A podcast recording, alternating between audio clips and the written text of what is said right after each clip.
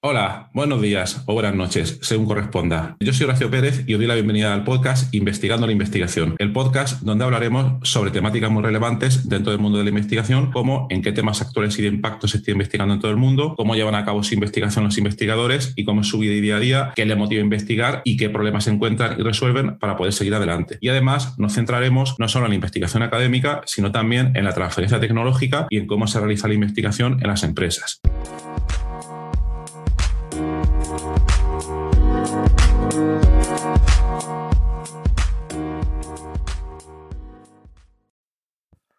Hola, hoy es martes 22 de marzo de 2022.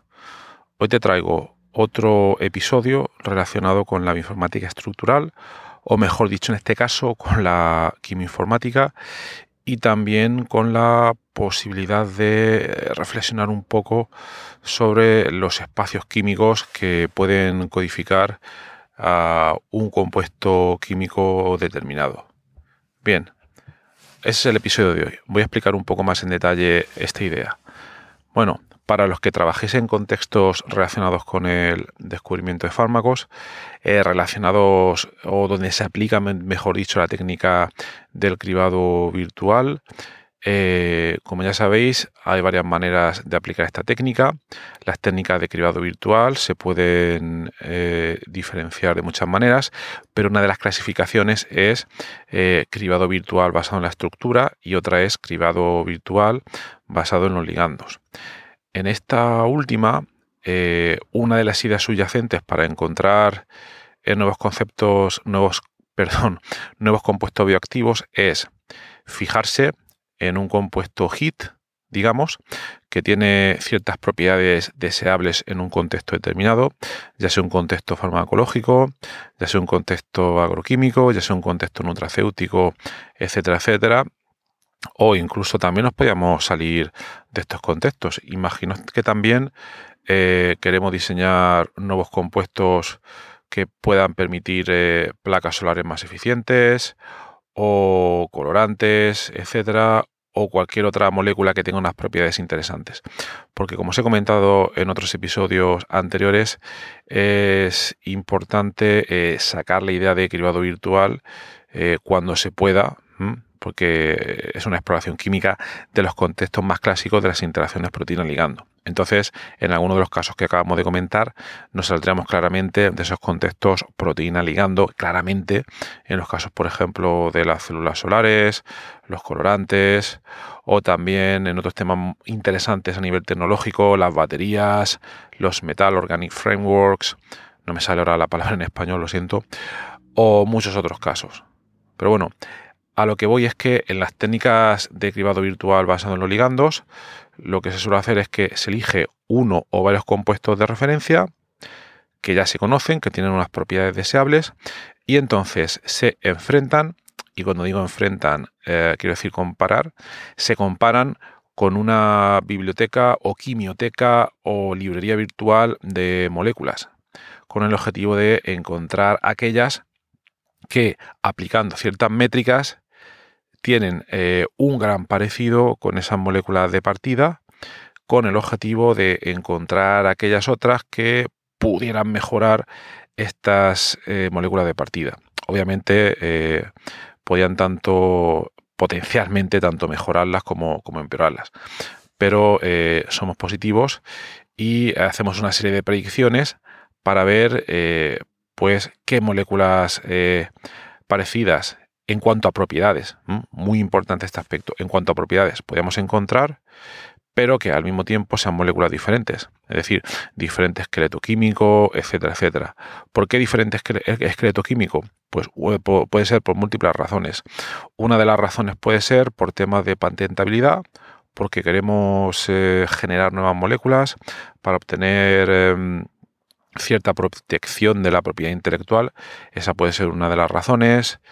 Eh, otra porque queremos obtener moléculas más eficientes, porque esas que ya se conocen de partida tienen eh, cierta estructura que implica a su vez ciertas propiedades que ya no le permiten eh, un mayor margen de mejora. Entonces, bueno, pueden haber muchísimas, muchísimas razones, también puede estar el precio, la facilidad sintética, etcétera, etcétera.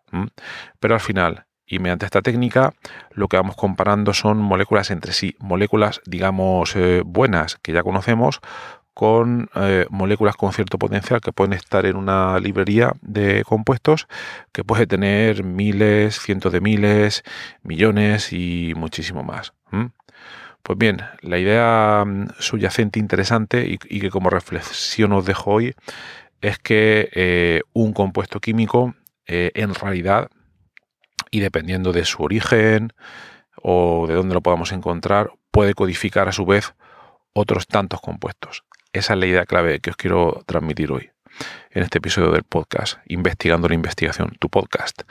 Eh, ¿Por qué pueden eh, codificar varios otros compuestos? Porque fijaos, eh, vamos a suponer que con esos compuestos de partida hacemos un cribado virtual basado en ligandos y encontramos otras ciertas moléculas en esa librería que tienen cierto parecido.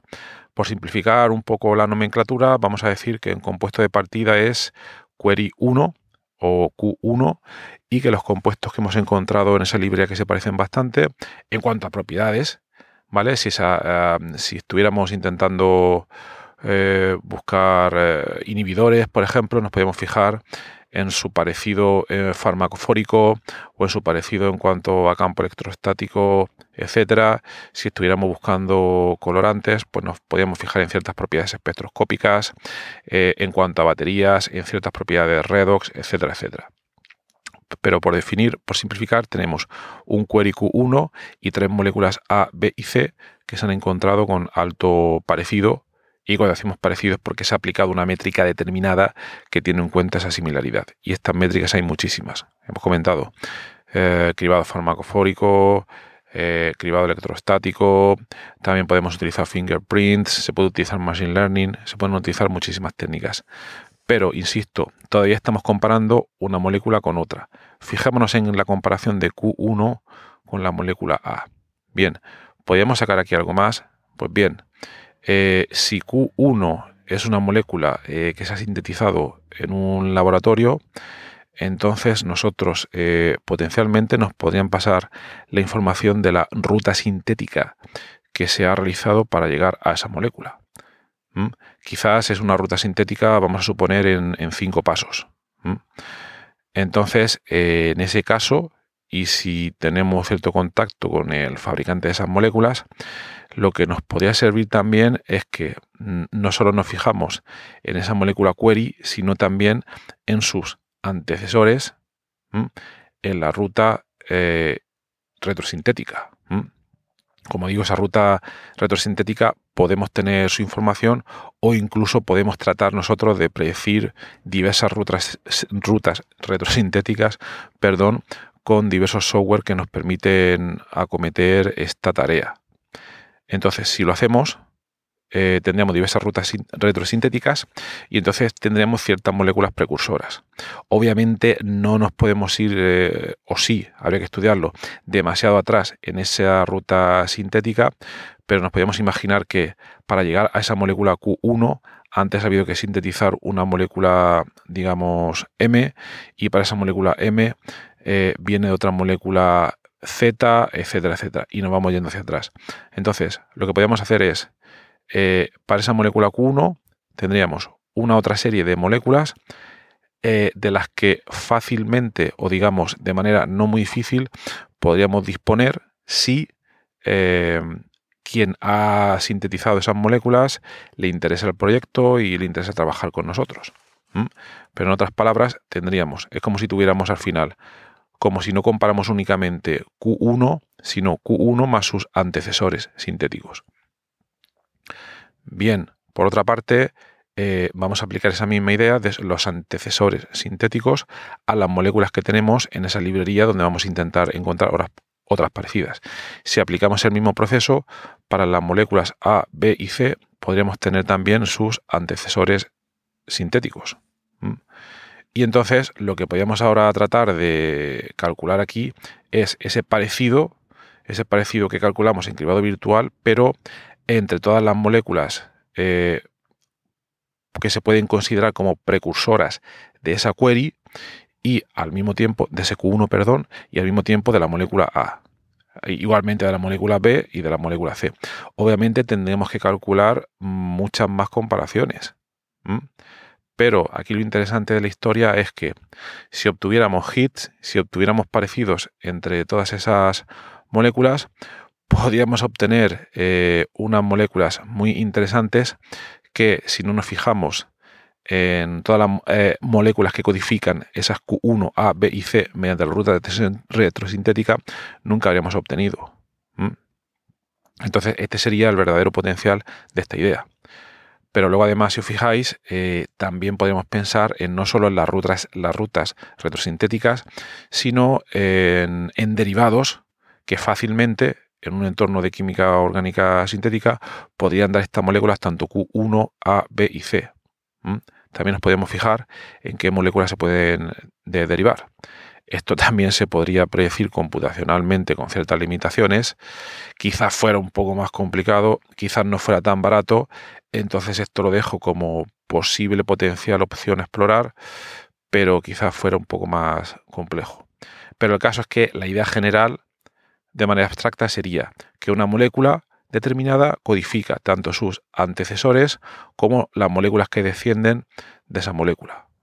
Y esto nos crea al final una librería mucho más grande de la que inicialmente podemos considerar si solo tenemos esos compuestos. Y esta idea de moléculas que están antes y moléculas que están después de nuestras moléculas determinadas nos haría incrementar eh, considerablemente el tamaño de esa molécula y también encontrar parecidos entre moléculas muy interesantes, que ese es el punto especial de esta técnica. Eh, luego hemos hablado de rutas retrosintéticas, pero quizás esta idea también se podría aplicar a moléculas que participan en ciertos eh, procesos biológicos in vivo y donde el metabolismo juega un fuerte papel. Y entonces aquí igualmente eh, nos podríamos ir hacia adelante y hacia atrás en las moléculas que que, digamos, eh, generan esta otra molécula o las que esta puede generar después, teniendo en cuenta todas las posibles reacciones que se pueden dar dentro de la célula o en un sistema en vivo. Y podemos hacer el cálculo de la misma manera. Aquí nos meteríamos en temas de metabolómica y esta metabolómica eh, nos podría ayudar a predecir pues, qué otras moléculas puede codificar igualmente esas moléculas que nos interesan, tanto la Q1 como la ABC. Esta información metabolómica a veces podemos tener fácil acceso, a veces no, pero si podemos usarlo sería una base importante para obtener todos esos nuevos parecidos. Bueno, pues eh, no quiero que se haga más largo el episodio, os lo dejo aquí. Espero que os haya resultado interesante la, idea. Creo que tiene bastante potencial para ser explorada y creo que a su vez eh, puede interesar el explorar muchas otras maneras de ver qué otras moléculas, que ya no solo nos limitaríamos a procesos de síntesis o metabolómica, etcétera, sino una propia molécula por muchos otros eh, caminos, métodos, maneras o contextos podría codificar. Entonces, esa sería la, idea. Al final, ampliamos eh, de manera drástica el espacio químico que representan esas moléculas. Y al ampliar ese espacio químico podríamos obtener relaciones totalmente inesperadas y muy útiles. Bueno, pues espero que os haya sido interesante. Ha sido un capítulo, episodio un poco más abstracto de lo normal. Eh, pero si estáis en el campo y trabajáis en él, yo creo que podéis verle potencial de aplicabilidad. Bueno, eh, que tengáis un maravilloso martes y hasta luego.